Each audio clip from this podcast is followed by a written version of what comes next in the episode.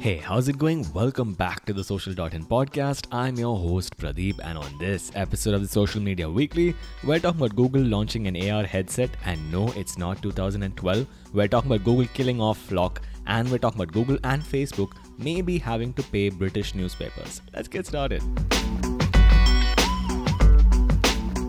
So, for our first story, we're talking about Google's mobile search having a new feature. Now, SEOs or search engine optimizers are obsessed with Google's search engine results page or SERP because every small change indicates how Google is thinking about new things. Google has added a new feature to their mobile search results page called People Search Next. Now, this is obvious, but it simply shows you what people search next after they made the exact same search query that you did. Now, it's an addition to Google's other features on this page, not in substitution of. For example, Google already has people also ask, people also search for, refine your search, and related search. For our next story, we're talking about Google finally killing off FLoC. Now, Google introduced something called federated learning of cohorts last year, and it was a disaster. It was a dumpster fire.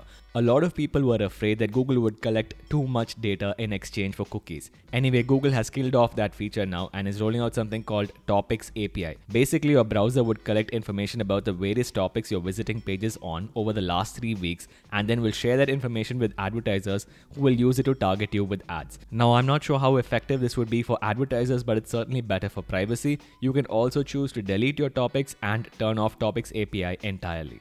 For our next story, we're talking about Google adding favicons or favicons in mobile search ads. Now, Google Ads have long outlawed emojis primarily because they call it invalid or unsupported content, and also it would detract from the whole sanctity of advertising. Google Ads, in my opinion, are the best form of advertising on the internet because it captures users right at the time when they're searching for a particular product or service. Anyway, Google Ads is now adding a new feature on search ads wherein if your website has a favicon or a favicon, you know, it's that small icon that appears next to your address bar, that favicon will appear on Google search ads and it will help you enhance enhance your CTR or click through rate.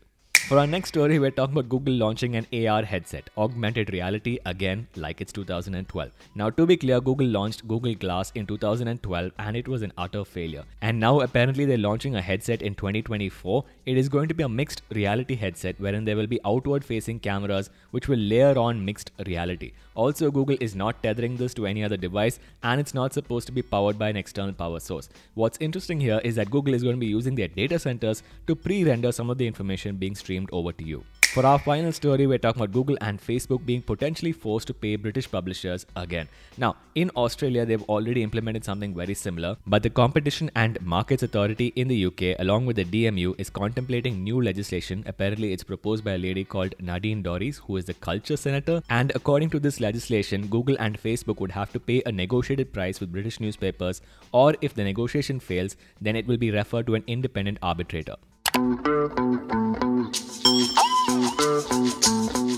That's about it for this week's episode, guys. If you enjoyed it, please go over to your favorite podcast application, subscribe to the Social.in podcast, give us a five star rating, and we will see you right back here next week.